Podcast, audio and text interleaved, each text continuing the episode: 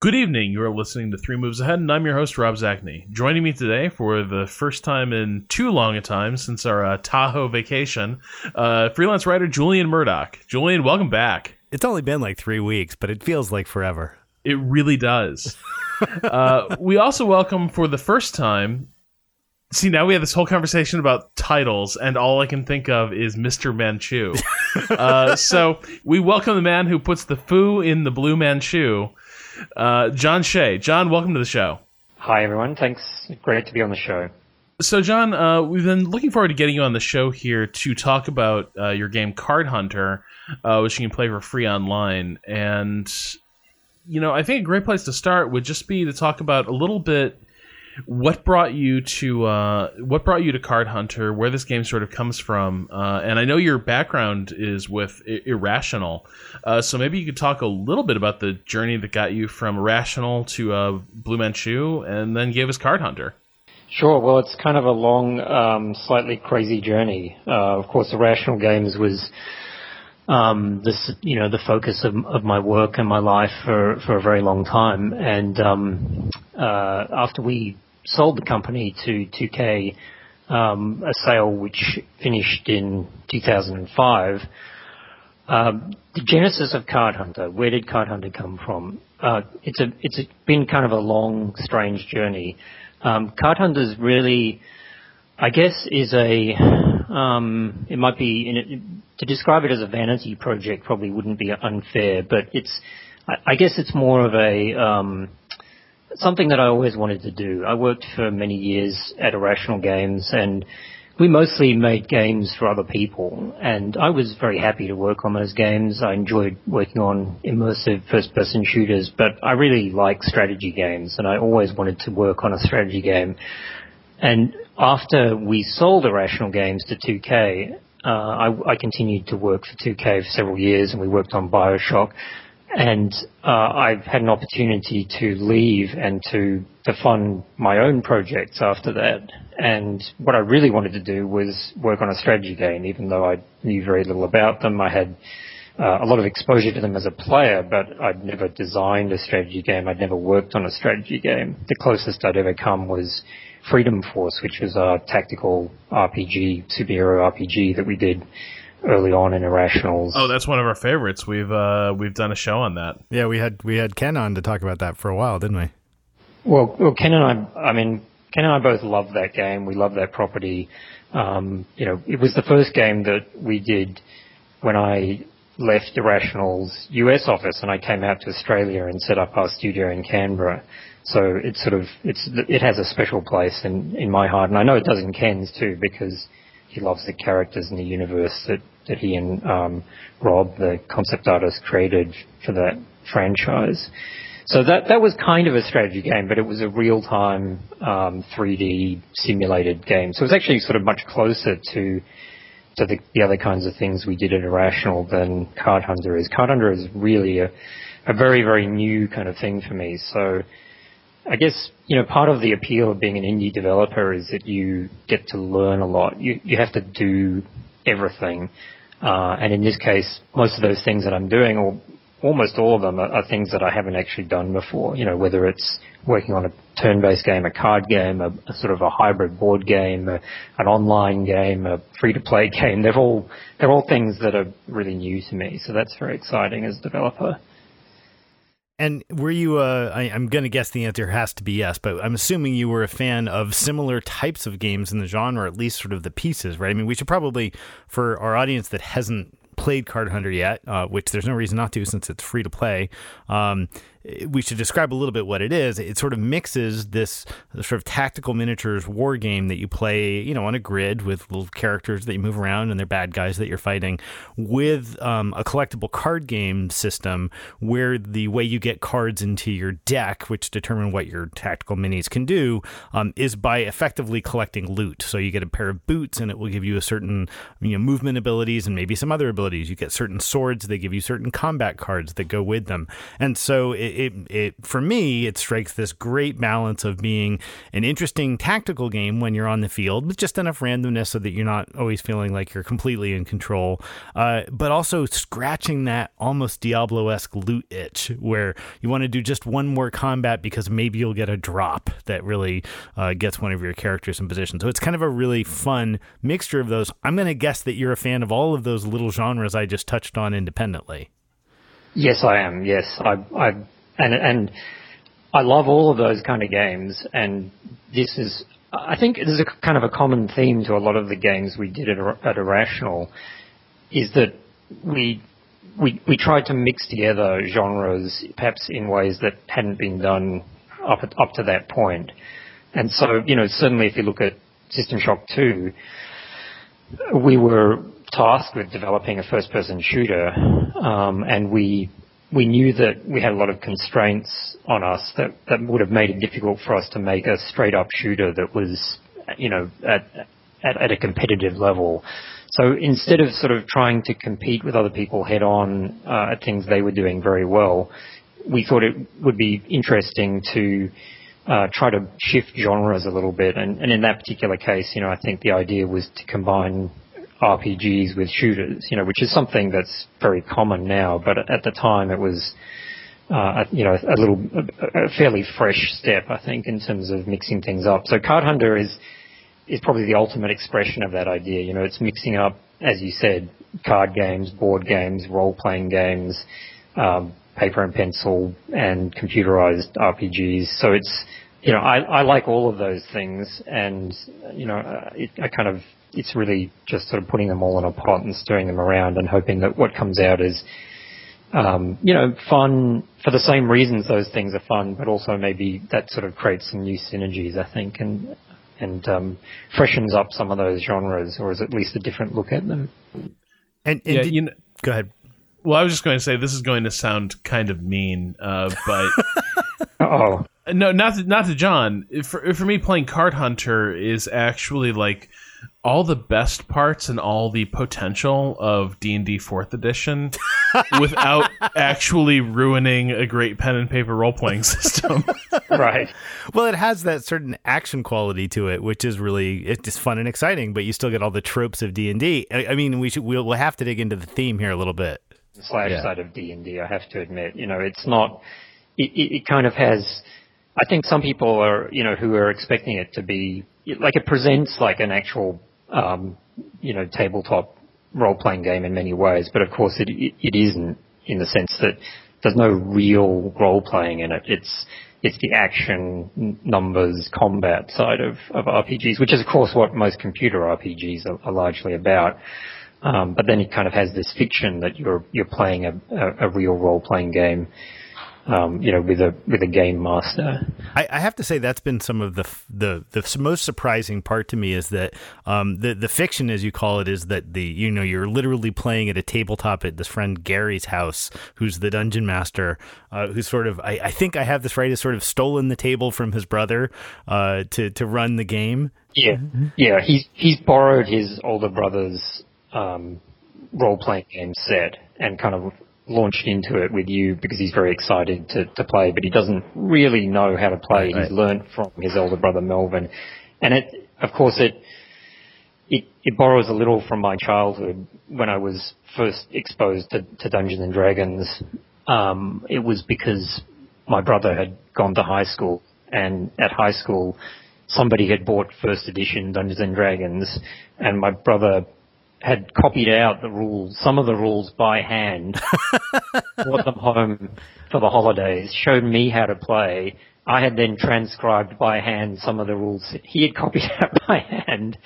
Um, so, you know, I was left with this very kind of bastardized version of D&D that probably bore very little resemblance to even, you know, what what had been developed by that stage, which was pretty crude with the first edition. I think, you know, were, I had like three monster types um, and um, you know, the, and the concept of drawing the, the, the dungeon on graph paper, and that was about it. So, yeah, Gary's Gary's sort of in that position, and Melvin is you know constantly berating him for his lack of knowledge of the game. But I've been surprised at how, um, I, you know, I, I, I, was, you were nice enough to have me in the beta for a while, and a lot of that, that sort of fluff, if you will, and I hesitate to call it that, was not really as prevalent as it is now. Um, and it's, it's, I have to say, it's not only is it actually funny, which is genuinely rare. I mean, very few game writing situations actually make you laugh. There's some actually funny, funny parts of this. Um, and and at the same time it uses this shtick of you know every time you go on in a little adventure it's as if you are opening up like visually opening up an old second edition module complete with the way the graph paper looks and where the coffee stains are and how the paper wears and the font choices and the art style it all matches. You know the sort of deliberately campy and not very good line drawing art style from all of those second edition D&D books. Um, and it just seems to keep going on. I played quite a bit of this game and it just goes goes on and on and on. How how did you decide to invest so much time and effort into the sort of kipple in the corners of this game? Because none of that obviously impacts your experience of playing the mechanics of the game. Yeah, but I, you know, as you say, I think it does impact your overall experience of the game. Which, so, so it is really important, and it's it, it's true that it's it's definitely something that we've added as we went went along. Like when we sat down and conceived the game, it didn't start from that. That was something that we kind of uh, figured out was a nice way to round out or flesh out the game. I think as we developed, and I'm, you know, I'm I'm really glad you guys think it it is actually funny. It it's not. Um, I guess we didn't write it as a comedy. You know, no, we didn't sit down.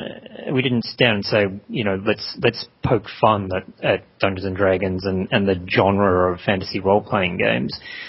Uh, because we, you know, like I said, we that's in our part in our shared past. All the people on the development team have those kind of experiences, and we look back on them very fondly, and we really love that stuff. Um, so this was kind of you know this project gave us an opportunity to kind of go through our bookcases and dig out those old modules. And, you know, a lot of the time when we looked at them, we were, I mean, we spent a lot of time laughing and we were kind of often quite shocked by the quality of the uh, artwork and, and some of the, um, uh, some of the narrative that we saw in there, you know, because we, we had these memories from when we were, whatever, 12, 14, 15 playing these games. And of course, at the time, being very impressed by, by all of this material. And it was very impressive, of course, to have, you know, summoned all this stuff out, out of thin air to have created it. Um, but looking back on it, it seems very sort of crude and, um, you know, some of it is, is, um, unintentionally humorous to look at now. So we've spent a lot of time laughing ourselves, but we we never set out to mock it or ridicule it. We always just sort of um, it's it's all created from a point of view of, of love for that material, and I, I think that that usually works better than than than if you sort of you know, have, have chosen it as, as a subject to make fun of.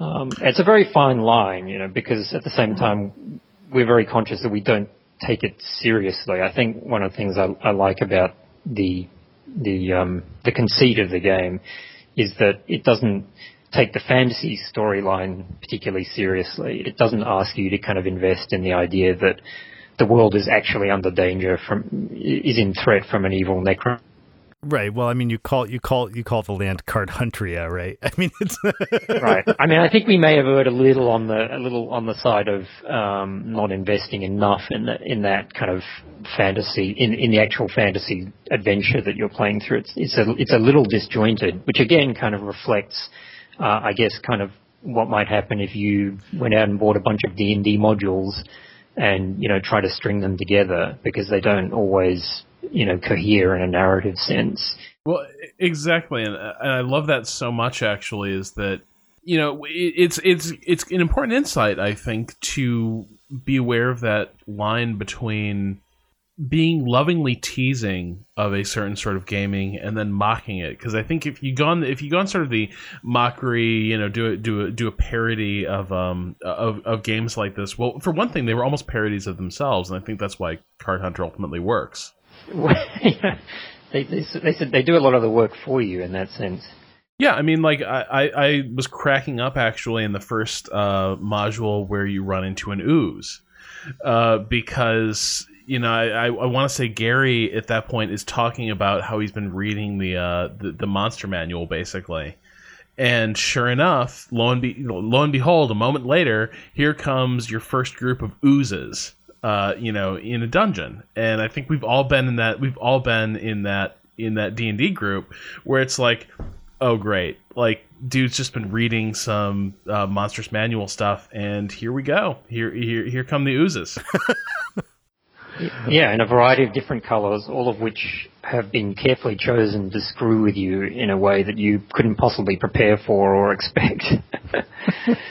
Say Right. goodbye to your magic armor because you've been you've been hit by whatever flavor of ooze has been looked up in the monster manual. Right.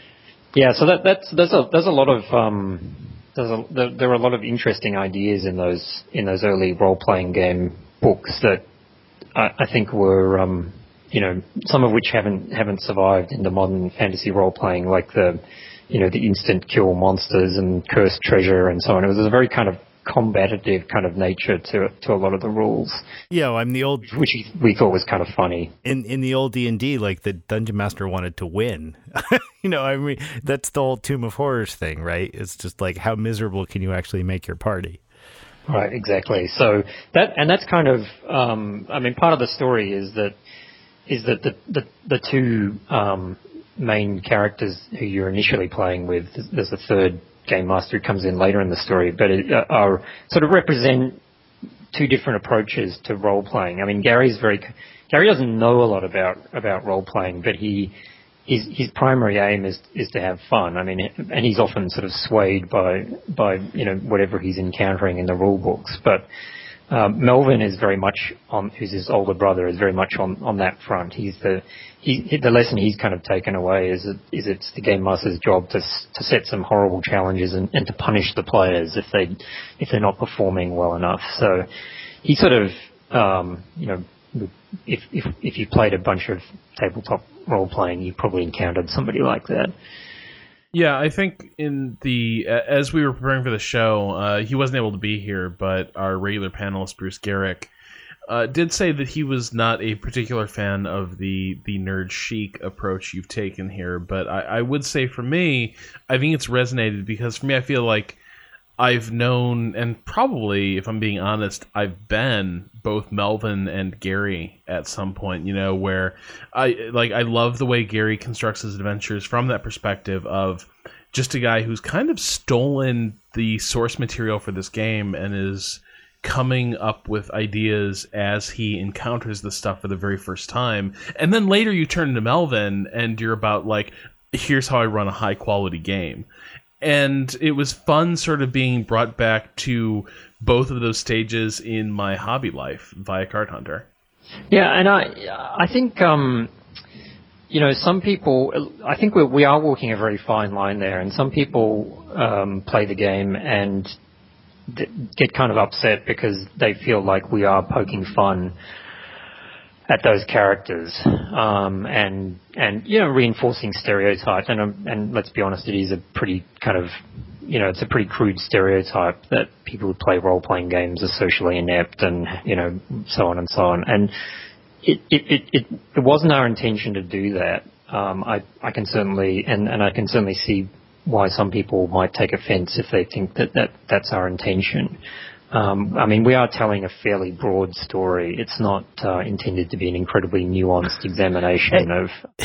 the human experience. yeah, I mean, it, we should uh, we should not oversell this, right? This is all delivered in uh, you know single single sentences from the characters before, after, or during uh, the missions. It's not like you're wading through cutscenes or anything that you would want to skip. It's literally just like loading screen level uh, text and stuff. But but it's surprisingly it's surprisingly influential on what's going on. Yeah, it tries to. I mean, it's prime. It, I think more than anything else, it tries to stay out of the way. You know, I think if you, um, the worst thing a story, a game story can do is interject itself in a very heavy-handed way and, and get in the way of your experience of the game. So that's its kind of number one goal. and number two is to is to entertain and provide some context for for, for the um, you know for the the pretty meaty gameplay that this game's basically mostly about. Right. When it comes to that gameplay itself, uh, I know this is one of Julian's favorite types of game, uh, the deck builder. Uh, anytime you introduce deck building into a game, uh, Julian is like, I'm all there. A few acres of snow, sign me up. Yeah. what what I really uh, what I really enjoy slash curse about this game is that Card Hunter is, is is very much about not having the right thing in your hand at the right time. Maybe maybe I'm just kicking myself because I chose a dwarf fighter whose default movement is basically a sluggish walk across. He basically saunters across the battlefield. You need hope new boots, my friend. I really do. But what, what I enjoy about this is all the items come attached with cards. That's kind of how you're. That's how you build your deck. Is you kit out your RPG character, and each piece of kit has a group of cards that are associated with it. And w- what I enjoy about Card Hunter is that while there's usually like a cool thing on each worthwhile item that's you know once you get beyond sort of the uh, you know tra- like the vendor trash i guess you'd call it once you get beyond that there's usually a cool thing on each item but then there's two or three things that may help you may not but i enjoy how often They hurt you, yeah. yeah, but I enjoy how often this game leaves me feeling like I am kind of screwed. Uh, in, in a way that even even even if you were to compare it to like the Memoir 44, uh, you know, command and color system, uh, I don't think even that leaves me as wistful as you know. Oh, everything would be so different if I just had this other movement card.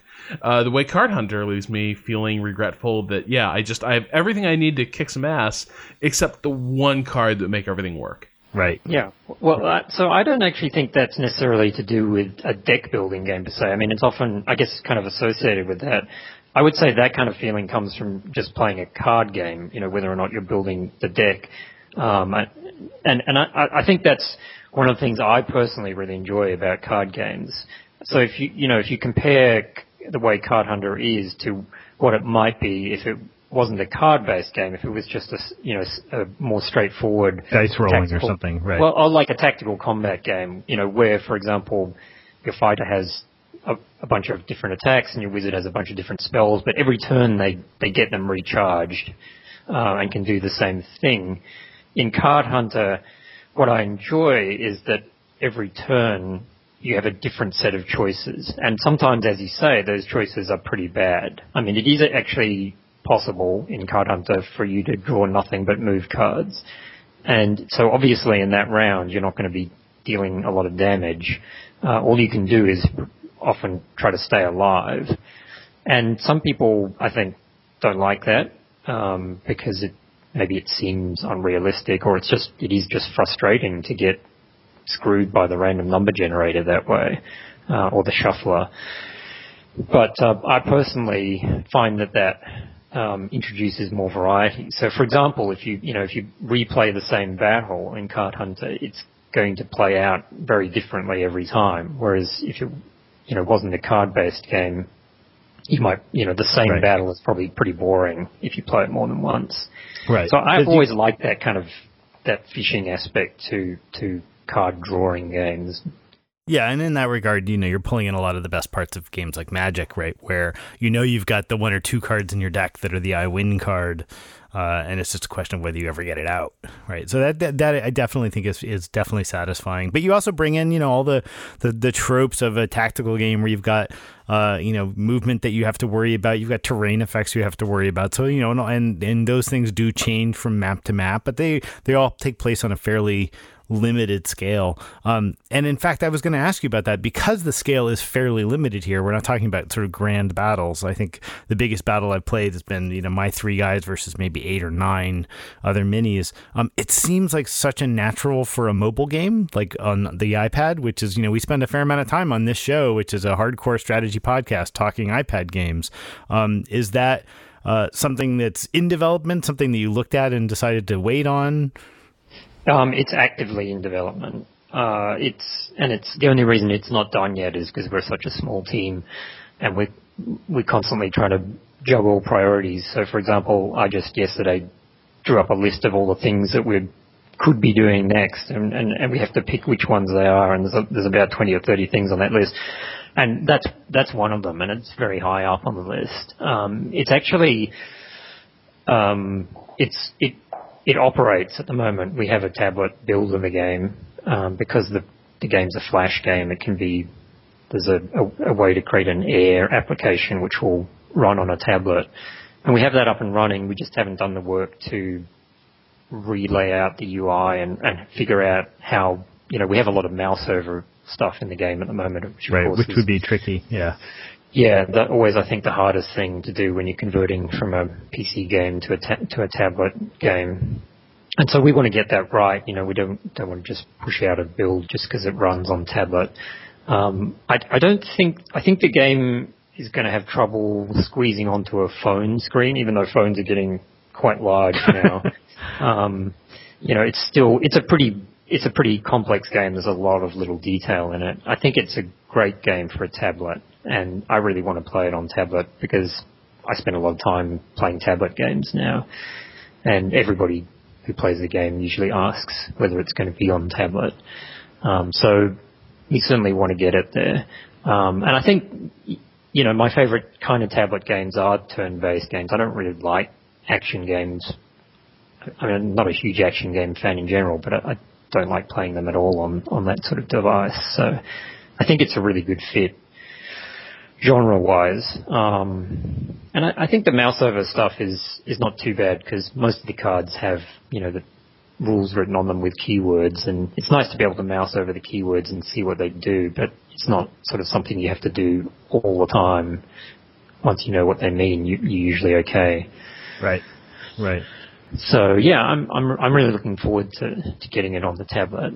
Um, it's that's an, an it's another kind of new area for me. It's not a I've never produced a an app before, so cool. it should be an interesting I, I have to say one question that Rob and I had, you know, we were talking before we were coming on, and we were just sort of talking about, you know, our experience with the game and different loot drops and the stores and all that kind of stuff. And and we both sort of scratched our heads and said, wait a minute, how how are we supposed to pay for this?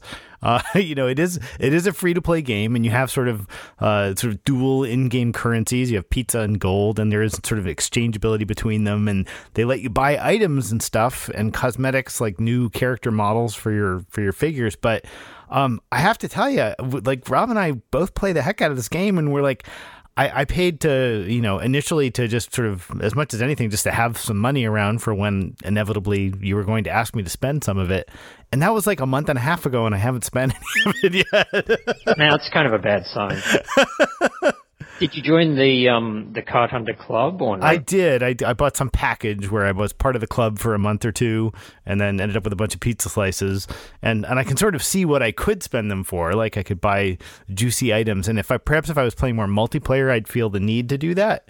Um, but I'm just sort of curious whether or not you think you've got the balance of of uh, sort of the financial side of this thing as tuned as the game is, because the game is clearly pretty darn tuned at this point. Yeah, probably not. Um, you know, because well, what you just said is, is kind of kind of a bad sign, I suppose, for us. Um, yeah, I mean, I think we, on the other hand, we did we deliberately um, chose to err a little on the side of being too generous, um, and and part of that is because um, this is the first time I've made this kind of game, so I uh, wanted to make sure that I didn't. There's no point in making a game that you know, makes a good amount of money for every player, but doesn't have anybody playing it. Um, if you gave me a choice between that and the opposite of having a lot of players who don't spend much, I'd, I'd definitely pick the the latter, um, which is if we've heard at all, I think we're slightly on that side um, because you know. Uh, there's value to building up an audience, even if you're not making a huge amount of money out of each player at this stage. And and I guess also there's a very healthy amount of skepticism out there about free to play models, particularly in the more hardcore gaming community. You know, I think um, there are a lot of sort of fairly exploitative free to play models that are, are reasonably well accepted in the more sort of casual Facebooky type arena, but which hardcore gamers are, you know, sort of spending, having played a lot more games and having spent a lot more time thinking about how these kind of models operate, you know, are much more suspicious of. So I think we were, you know, a we didn't want to actually rip people off, and B, we didn't want, we knew there was a big danger the game could be perceived as being, oh, another free to play model. I don't want to play that. So we, we tried very carefully to build a, a system that would allow, you know, I, I guess this maybe this is the bit that you're, you're saying we haven't succeeded at, but would allow people to spend money if they thought the game was worth it, but but wouldn't really require it. Well, no, I, I think that's well, just like to say, like you know, that's we haven't succeeded at. I think the issue, the way the way uh, Julian and I were sort of formulating it in our emails emails back and forth between before the show, is that I, I think a free to play game it has to walk this line right? Between like you have to be generous. You can't like instantly say like okay kids this is the part we have to pony up or you're just gonna have to grind your way through this. I haven't felt disadvantaged really from not having spent money on the game. But at the same time like i'm enjoying the game i'm playing so much and i'm actually enjoying the way it's balanced just you know for free so much that I'm not like moved to bust out my credit card and say I want those extra items. I'm like, no, I kind of enjoy sort of slugging along with uh, the commons and un- uh, and uh, uncommons. I think maybe different people have different um, ideas of what's fun there. So I think it's actually okay for. I, I'm, I often have that feeling when I'm playing a free to play game, and what worries me is that you know even if it lets me play for free, that that, it, that it's being tuned so that I'm not really going to enjoy it if I don't play. Right. Um, so, and and and I guess that that's the worrying thing too is you, is you never really know, like, what am I expected to do here? Am I going to am I going to ruin the game and make it too easy if I play, or if I don't pay, is the game going to be ridiculously hard and punishing? And that that's but the, and I, I, guess the thing that complicates that is that you know tuning a game difficulty is always a very difficult thing because different players have different experiences. So perhaps I'm, I'm pretty sure you guys are probably in the upper percentile of play skill.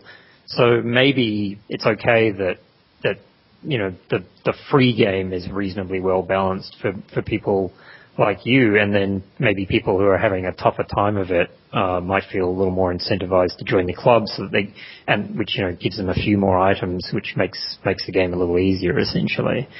But the other thing is that you know, uh, we would really like this to be a long-term kind of thing. Uh, we intend to keep running it for many years, assuming it picks up a big enough audience, which I think it, hopefully it will.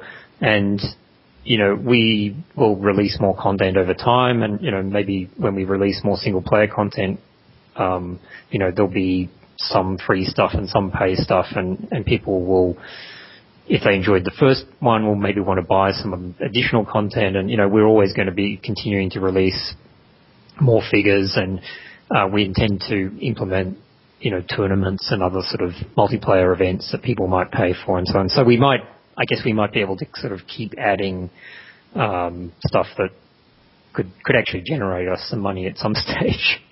Well, which is not to say we we are making a reasonable amount of money out of the game. So right now we're um you know it's it's not like we've launched it and nobody's paying for anything, so we're completely screwed. We we haven't we haven't sort of we're not retiring as millionaires yet, but it's it's been okay, and and we're sort of trading off fairly large numbers, I guess, for at least for this sort of um, you know indie indie game um, status, and you know that's that's a reasonable trade-off against fairly, you know, not making a huge amount of money out of every player. Right, and and I'm always surprised to see, uh, and I don't mean this in any disrespectful way, but you know, a, a lot of there are a lot of free to play multiplayer games that sort of come out on a regular basis, whether they're iPad based or not. And you know, I mean, I just looking, you know, before the show, I was playing a little bit, and there were I don't know, hundred people in the multiplayer lobby looking for games. That's pretty darn healthy, right? Yeah, I think it is, and and that's what I'm actually probably most happy about because multiplayer, of course, is always this kind of sink or swim thing. Like if there's nobody there, nobody's going to play it. Um, and it, you know, the matchmaking doesn't work if there aren't enough people, and you know, people get have to get matched against other people who are, have vastly different ratings, and they have to wait a long time for a game, and so on. So that's that is something I'm really happy about, and really, obviously, really want to build on because multiplayer people keep coming back, and they're the people who a lot of the time will really help support the game in the long term. But the and the thing is that the game is a really fun multiplayer game. Um, it sounds like you might not have tried it yet. You've just been in the single player, and I I don't know if you like multiplayer. Oh no, I've I've I've played uh, I've played a fair amount of multiplayer, but mostly against my uh, nine year old son, who uh, while while being a, a, reasonably competitive League of Legends player, hasn't quite mastered uh, you know when to when to cut his losses in uh, Card Hunter. okay. Yeah, I think I think it's really fun. Actually, I was just chatting with one of the other developers just before the show and, and saying I need to get back in and play more multiplayer um, you know, both because it's fun and, and also just to stay in touch with, with what's going on. But yeah, it's it's pretty healthy, and um, I think that's you know, uh, I was kicking myself for a lot of the development of, during the development of this project because we always used to have a uh, a rule at Irrational, which is we tried to never do a multiplayer and single player game combined because it's such an incredible nightmare to do two things. Like it often ends up being more than twice as much work because you have to worry about, you know, cross balance issues between the two different, they're essentially almost like two different games. And it's been, once again, it's been kind of a nightmare on this project. Um, and I really wished we hadn't done it at many stages, but I think that it's paying off now because of course a lot of people never convert from single player to multiplayer. Right. But at the same time, the fact that we have this very extensive single player thing, which isn't just kind of a tacked on tutorial, you know, it's an actual real solid game in its own right, means that I think we bring in a lot of people who wouldn't play it at all if it was just a multiplayer game. You know, there are, as you say, there are a lot of these kind of deck building, card playing type games that um, have launched, you know, a lot of them fairly recently, and most of them are very, very focused, or if not in 100% multiplayer. And I think that's a, you know, really tricky job just to, to build up a multiplayer audience. Um, most of them probably won't make it, honestly, because there are only so many multiplayer games that, you know, that can, I think that can be supported. Right. Yeah, I think that's that's very true. I mean, we all only have so much time uh, and and you know we have so many things to do. Uh, so I mean, play games are just a massive commitment. You know, it's you don't want to just dip into a multiplayer game because you you kind of you got to pick and pick pick. Or at least I do. I kind of just pick which ones I want to get good at. Right. And there's only usually, and then when I pick one, I usually stick with it for a very long time because you get invested in it and you you don't want to throw away all that expertise that you've earned. Though sometimes I think that's actually part of the problem with multiplayer in general is that I think developers are always aware that they're developing for people who are ultimately going to choose, for whatever reason, to make this sort of one of their go-to multiplayer games. And there's only going to be one or two or three of those, you know, that someone is good at at a time. So you tend to like tune it for sort of a diehard audience. I think where uh, you know I think that like looking at the history of the RTS, you know, just from sort of my crap player perspective, I think that kind of hurt multiplayer a little bit because increasingly you had these games designed for yeah exactly and it was not rewarding to have a casual interest in these games. Yeah, well, I would put StarCraft in that category, right? I mean, they they as they become so competitive, they become really hard to stay up with. Yeah, yeah, because they build all their features around what the super competitive people want.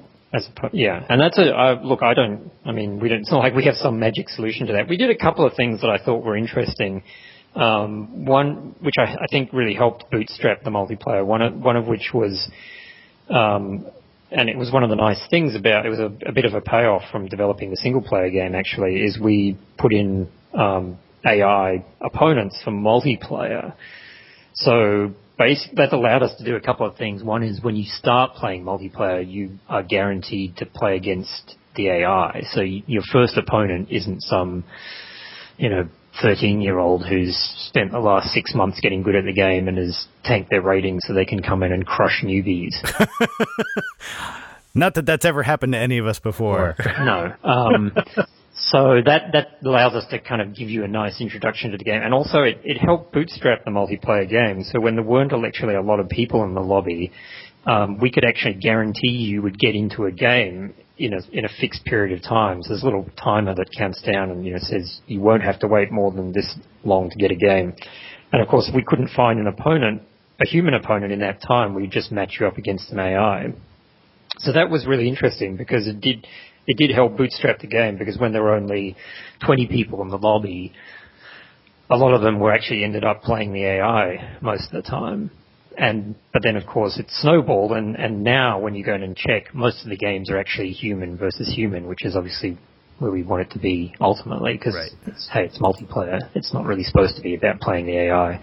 But the other thing we did is, um, you know, there's a, a, a, little reward track in the lobby which basically shows you, you know, you get a prize for winning each multiplayer game, and and right. you get and some of them are sort of extra bonus prizes if you manage to string together a sequence of wins. And so that incentivizes people to play multiplayer you know, not just for the thrill of winning, but also, you know, it's it's it's kind of comparable to, to single player in the sense that you get more stuff just by playing the game. So I think both of those things were designed to just sort of give people reasons to play multiplayer other than just like, hey, if you get good at this game, it's going to be a lot of fun. So looking looking back on the development, um, you know, you did spend a, a, decent amount of time in beta.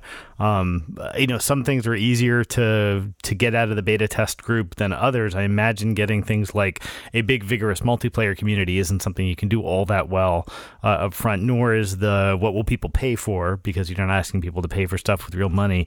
Um, you know, what what do you look back on and sort of wish you'd had more time to run with, or you feel pretty good about how where it's at? It's not a trick question. I'm just I'm always sort of curious where where stuff ended up on the cutting room floor that you look back on and you know are wistful about? Yeah, that's an interesting question. I mean, I, I, in general, I'm I'm pretty happy with, with when we decided to launch, and we I mean we ran a, a pretty long beta. I think it went for about six months. And interestingly, you know, one of the things you mentioned was you couldn't get data on what people would pay for. So we did actually do the the experiment of having um, uh, that you could actually pay real money during the beta, and then at, at the end of the beta, we reset the database and we credited back um, all the, you know, you got back all the virtual currency that you'd bought and spent during the beta. So we did actually get quite a bit of data on that. Um, we did get a reasonable amount of multiplayer play time. I mean, not not nearly as much as as we have had post launch, but a, but a reasonable amount of it. I think the two big problems are we have a very complicated metagame in, in the game, and and I, I'm assuming that's a, a term that um, you know is reasonably familiar. You know, in the sense, in the magic sense of like, what are the best decks to construct and play? And I think yeah.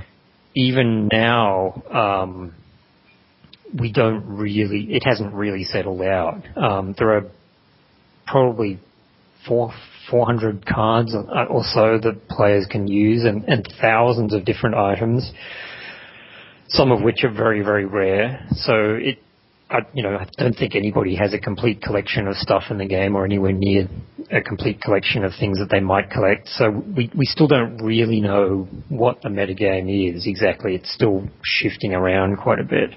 And we certainly have didn't know by the end of the beta. So we still have, we have a couple of well, at least one, I think, fairly serious um, balance issue in the multiplayer game that we're going to need to address, and there are probably a whole bunch more lurking out there. So it would have been nice to have settled those down at the end of beta because you know we don't really want to change cards or change rules once people have collected things. But I think we, you know, there's a right. certain amount of that that we probably have to to do just for the sort of long term health of the game. But at the same time, to not have a beta, to not have a, a metagame that's sort of completely established and nailed down at this point. That's kind of a success because I mean, if you look at you compare it to like games like League of Legends, where they're constantly sort of trying to throw little twists at the community, and then the community really quickly sort of figures out the new ways to compose around those new characters, whatever. Uh, that it's it's very hard to prevent a, me- a metagame from uh, becoming uh, like so hard and fast that yeah, the game becomes rote. Uh, so, and presumably, you're going to be adding new content. I assume over time, right? I mean, that's that, that. It sort of goes without saying, but I guess it's worth asking. Um, and and when you start doing that, there's no way to test that, really. Right, and I don't I don't think there's a huge need to pump a bunch of new content in immediately, just because, as I you know, like the metagame is still kind of evolving. For example, I just saw on the forums um, earlier this week people saying oh, why isn't anyone playing Wall of Stone? You know, which is a um, which is a card that you can use to block off entirely squares. You know, like when you turn something into a into a stone square, you can't see through it, you can't move through it, and it also can't be affected by any other spells. So it's actually a uh, you know, it's one of those cards you first look at and it's like, oh, it doesn't do any damage, so why would I use that? But it's a, it's actually obviously an incredibly powerful card. And I, I think it's just because it's rare, it hasn't been seen very much and people haven't sort of been really exploring it yet. And I, I don't know whether Wall of Stone is actually going to rise up and become, you know, one of the go-to cards in the game or whether it's just that it, you know, um, maybe it's a sort of mid-level card or who knows? We don't, we don't really know yet. Like I think uh, these sort of metagame explorations by players, are, they're a little bit like, um, you know, like an unsolved science. I mean, they are these huge optimization problems. It's a little bit like sort of folding protein projects or something. You know, you, you need to have this huge crowdsourced effort to solve the problem. And even then, it takes them a while to figure it out because it's so incredibly complicated. So there's just no way that you can you can design that ahead of time and get it right, and and your beta audience just isn't going to be big enough to figure it out either. Like they they maybe figure out a bunch of it, but they they're just there's just not enough bodies to throw at it to to really sort it out. So you know you just kind of have to live with it. I mean even Magic who presumably, you know, have some of the most experienced card designers in the world. I mean, the most experienced card designer in the world. Still, you know, they still get things wrong, and they have to take cards out of circulation or limit their whatever. You know, they they don't have the luxury of rewriting the rules on them, but they don't always get it right either. Well, yeah, I wouldn't I wouldn't necessarily use them as the model because their current model is to, you know, completely invalidate all of your card purchases every nine months. Uh, you know, by rotating everything out of the standard format. So, um, you know that uh, there are a lot of people who left Magic when that became the dominant way of playing because they started feeling taken advantage of. And like you said, I think you've erred on the opposite side, right? No, we, we're we're not feeling taken advantage of. We're worried you're not making enough money to keep the game alive. you want me to take advantage of you more, yeah? Well, you know, enough that enough that it sticks around, right? That's that's always the point. Yeah, I think as a player, you should be worried if you feel like there's nothing in the game to pay for, because then you should be worried about whether it's going to be there in three months' time.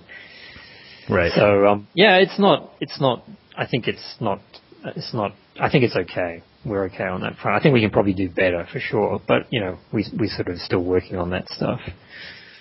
You know, taking a spell like Wall of Stone just for a second, uh, because it, puts me in mind of something I really enjoy about Card Hunter that makes it work for me in a way that other games like over time Heroes of Might and Magic, and then uh, games that I really thought I would love, like King's uh, King's Bounty. They just ended up kind of bouncing off me. I, I, you know, every game like that has a spell, basically like Wall of Stone, right? Those sort of terrain impedance uh, spells that you sort of drop, and usually in most of these games they're kind of useless because well the guy's just going to walk around around the tile. It's rarely it's rarely a decisive maneuver or anything close to a decisive maneuver. Something i really enjoy about card hunter that's keeping me coming back to that in a way that i eventually got tired of with um, king's bounty is that the whole deck building side of things that randomness of the draw means that what my units can do is bounded. There's a limited number of possibilities there, but it's always kind of suspenseful as to what their abilities on the next turn are going to be. Whereas I think if you take games like King's Bounty or Heroes of Might and Magic, look, that guy's always going to move two, that guy's always going to move three. There's spells you can use to modify that, but it's all so clear and so predictable that a lot of times these battles feel like just sort of slugging matches in a way that Card Hunter never does.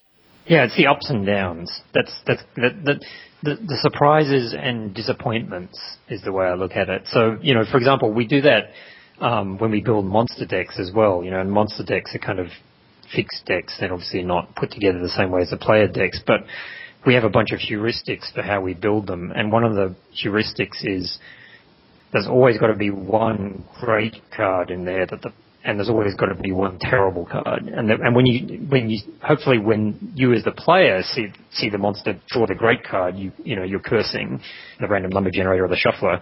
And conversely, when they play the you know when they trip or fumble or whatever it is, you're you're happy to see that. So th- those are little moments of drama And and the fact that you know we can shuffle them up and, and, and put them into your deck means we can make those highs and lows much higher and much lower than they would be if you see if you get the same ability every turn. But, right. but the other thing I thought was interesting about what you mentioned about Wall of Stone and, and, and sort of road bumps is that you know uh, I think a lot of people have kind of had the idea that um, you know Magic's a cool game. Wouldn't it be nice to have um, terrain, you know, like a board as well. You know, in Magic, you just kind of lay out your creatures, you know, in a, in a formless kind of blob in front of you. They don't have any position. And so there are a lot of, I think, uh, you know, card games now which have some sort of board or positional element. Um, and I think it's interesting, but uh, we we definitely um, when we decided to, to, to make to do that mix up one of the things we said was we have to really make sure that position is not just kind of a side effect. It's not just sort of a little feature of this game. It has to be, you know, the dominant thing about Card Hunter has to be position. That's essentially what the game's about. You know, it's it's the the stat the, the damage amounts and and all of those sort of things and are important, but it's got to be the case like range has to matter and relative position has to matter. And, and those kind of, you know, that's why it can be very frustrating to be a dwarf warrior and to have a bunch of melee attacks and not to be able to close the range on your enemy. Right, because you could they you can get kited all of you can get kited all over the board. In that sense, it really does feel like a solid tactical game all by itself. It's just using very different mechanics. Right, and and it does it does matter, and, and that can be kind of frustrating. Like uh, you know, and I think um, some people come to the game, you know, kind of expecting it to be like, oh, I've got the obliterating bludgeon in my deck, I've drawn it, I'm going to win, you know, and then if they're playing against a, um, you know, in say multiplayer against an experienced multiplayer player who's got Wings of War or um, you know, uh, there's a whirlwind spell that throws everybody into random positions on the board and stuff like that, and and they just, you know, end up with a handful of massive attacks that they can never use and find that very frustrating because you know they feel like I should be able to win this game and I'm I'm not. Right. Um, but that's you know that's that's really unfortunately for people like that that's kind of what we were going for is that we we want we wanted movement to be absolutely key to the game. And I think at high level play and and certainly you know to beat the AI in some of the more in some of the more difficult um, adventures, you kind of have you do have to use movement very effectively and positioning, and and we um, you know we we actually retreated a little bit on on facing used to be more important than the game in the game than it is now, but it's it's sort of I think we realised that that was maybe a step too far in terms of you know how how important that stuff was. Like you used to be able. There was one stage in the in the game where you couldn't attack someone if you weren't facing towards them, um, and that just turned out to be yeah. on the fiddly side of of um, caring about position. But I like how it interfaces with like cone attacks, for instance, because then setting those up becomes a really interesting tactical puzzle in itself. That uh, I really enjoy solving. You know, most of the time my flame attack doesn't quite accomplish what I set out, but it's really cool to be like, nope, my mage is gonna be the last guy to move, and I'm going to try to arrange it so that everyone is standing in front of him.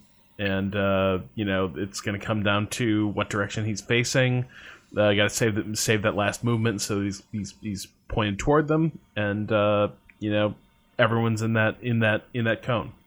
Yeah, and that's and that's the kind of stuff that makes the boards really matter too. You know, like uh, in Heroes of Might and Magic, you know, the the, the boards are not always that important. You know, it's like okay, there may be a couple of terrain features in here, but it's basically my monsters versus your monsters. And I think in Card Hunter, you know, you, you, you your battles can be really different depending on what boards. Like to the extent that some deck builds are just not that useful you know, if you're playing in a board that has a lot of um, one width uh, corridors in it, cone attacks are not really that great because most of the time they're, they're going to be so constrained that they don't you don't get to take advantage of their utility. Just you know, little things like that I think actually become very important. And again, you know, we kind of felt like we're paying this price to build a, a game that has actual miniatures and, and positioning. You know, in terms of screen real estate, if nothing else, we we paid a huge price for that. So we really, really need to take advantage of it and make it pay off. Right. So what do we what should we be expecting next? I mean, we we said that you know some new content would be coming. Um, most of the new content that I've seen so far has been, again, not to be disrespectful, but largely cosmetic. Like you're in the middle of the Halloween, uh, the Halloween thing right now, and they're sort of these, I'm guessing, limited time versions of a lot of these items that just sort of have cool Halloween themes and things like that. Yeah, it is just a cosmetic, it, and and it's it's not because we uh, I guess lacked the imagination to create new things. Like we um, we actually didn't, you know, from a balance point of view, we thought it would be unfair to sell, you know, the item you can only get for two weeks. That you know, if you don't, if you didn't buy it, you're going to be kind of screwed now. Um, so yeah, those are just those are just skins. Um, it, it's it's interesting. I mean, we're working on a on our first set of single player content at the moment, um, which is going to introduce a bunch of new items, a bunch of new adventures, kind of all the stuff you'd expect. In the longer term, you know, we need to develop a sort of strategy for how we're going to proceed because one thing we, we're not clear about yet is exactly how far up we're going to push the power levels in the game. When we sort of originally plotted out the game, we plotted it up to level 50. And right now, you can only get up to level well, I think you can actually get your characters up to level 20, but they're only up to level 18 items in the game and level 18 adventures. So we have a lot of room to grow, um, but we we have to be quite careful about that because uh, we don't know how the intro- introducing those super high power levels is actually going to impact multiplayer. I mean, I quite like multiplayer at the moment because it, um, you know, it has this power token system which limits the amount of um, powerful stuff you can take. Only, only of all the items you equip, only a proportion of them can be the most powerful, which means that it's very deliberate that you have to use some sort of weaker, lower level items in, in your multiplayer builds. And the same is true in single player as well. So we, we want to be very careful about not pushing multiplayer into a place where um, you know, some of the, those less powerful lower level items drop out of circulation and aren't any use anymore. And we also are a little worried about, um, you know, the very, very powerful cards that, that might be coming down the track, um, you know, how they're balanced and whether they come to dominate the game and, you know, all the other cards recede in importance because there are these things that are so incredibly game changing. But, um, you know, that said, um, we want to um, we ultimately yeah we want we've got a bunch of content that we already built some some more powerful cards and stuff that we do want to introduce into the game. And then of course we've got a lot of sort of I guess you could call it almost like horizontal expansion that we could do um, in terms of different classes and races and stuff. And people are always kind of chatting on the forum about oh I'd love to see a whatever class or whatever race. And we do have an uh, like we've sort of half plotted out a, a rogue class that would, would join to the three warrior wizard priests that are in the game at the moment. Um, and that would be really fun. And another idea I kind of um, you know have had sitting around for a while that I think will be really fun is classes are quite easy to put together in Card Hunter because mostly they're um, a class is, is a set of slots. So right. a warrior has three weapons and a shield and a helmet and a pair of boots and so on and so on. And a wizard has two staves and four arcane items and so on. So, um, just like in role-playing games, D&D, for example, we could make mixed classes or subclasses, which could be interesting, I think, you know, like a cross between a warrior and a wizard that had a mixture of those slots. And obviously, if you start introducing too many of those, you kind of just end up blurring everything to the point where it's, you know, not really very interesting anymore. You don't want to have, you don't want to sort of allow people to build anything. But I think um, introducing different classes like that that are sort of combinations of the existing ones could provide a lot of kind of cool um, variants to deck building. So uh, yeah, there's a lot of a lot of possible directions we could go in. The other the other big thing that we're working on at the moment is is more mo- structured multiplayer. So um, like tournaments or different formats or things like that. Yeah. Yep. Um, so that that I think is really important. Again, you know, obviously event events, I think, bring bring bring people back into the game. But also, um, I think um, multiplayer metagames are more interesting if they keep shifting. And we, we're doing that a little bit at the moment because we keep rotating the multiplayer boards every couple of weeks. Um, but one of the things we kind of have in mind for tournaments is also to um, put special rules in place for each tournament. So, for example, um, you know, this tournament, this is an all elf tournament, so you've got to build um, a party with with elves, you know, and that that allows people to kind of explore a part of the metagame space that they might not otherwise, you know, for example, if elves aren't really very powerful, I'm not saying they are, but if they, you know, if that was the case, then that kind of tournament can give people a reason to to make builds that they might not otherwise be making. Or, you know, you've got to, in this tournament, kind of, I don't know if you've seen some of the quests in the single player, but they, you know, they're basically challenges like you've got to do this adventure, but you only have one hit point, or one of the ones I like is you, you've got to do this adventure and every item you equip has to have a drawback on it. Um, so I haven't done those yet. That's fun. Yeah, so that's kind of fun because it makes you again it makes you use items that you might not otherwise be considering, um, and that you know I think is um, keeps keeps the game fresh and keeps keep keeps challenging people and making making them think about the game instead of just settling into one build. Well, you know, we have to wrap it up here, and I regret there's a lot of things actually I want to talk about with this game uh, that we just haven't gotten to yet. We haven't talked about like the strategy of it, uh, the tactics in too much detail. Uh, there's there's a lot of things I would love to revisit, and uh, Julian, I know you and I were kicking around. Um, you know, once we get some multiplayer games going between us and a few other freelancers, maybe doing a show that just deep dives on sort of like being a better card hunter, uh, as it were. But uh, this has been a fantastic insight into the way the game was constructed, and it sounds like you have a ton of interesting uh, plans for it. I'm really, I'm really excited to hear there will be possibly a road class to sort of join onto the other characters. I'm really fascinated by the uh, gameplay potential there. Cool. Yeah, we've been saving a, saving a lot of um, ideas for that class, so we need to get it done at some stage. And um, yeah, sorry if I rambled on a little bit and took not at all. Oh no, no, no, not at all. Was, we, we haven't had a chance to talk since the game launch, so it's great to just sort of get the get the whole picture. And uh, certainly, I, would love to. I'd love to talk about multiplayer at some stage. I think it's a fascinating. There is a, an interesting metagame evolving, so a lot of cool things to talk about there if you guys are interested.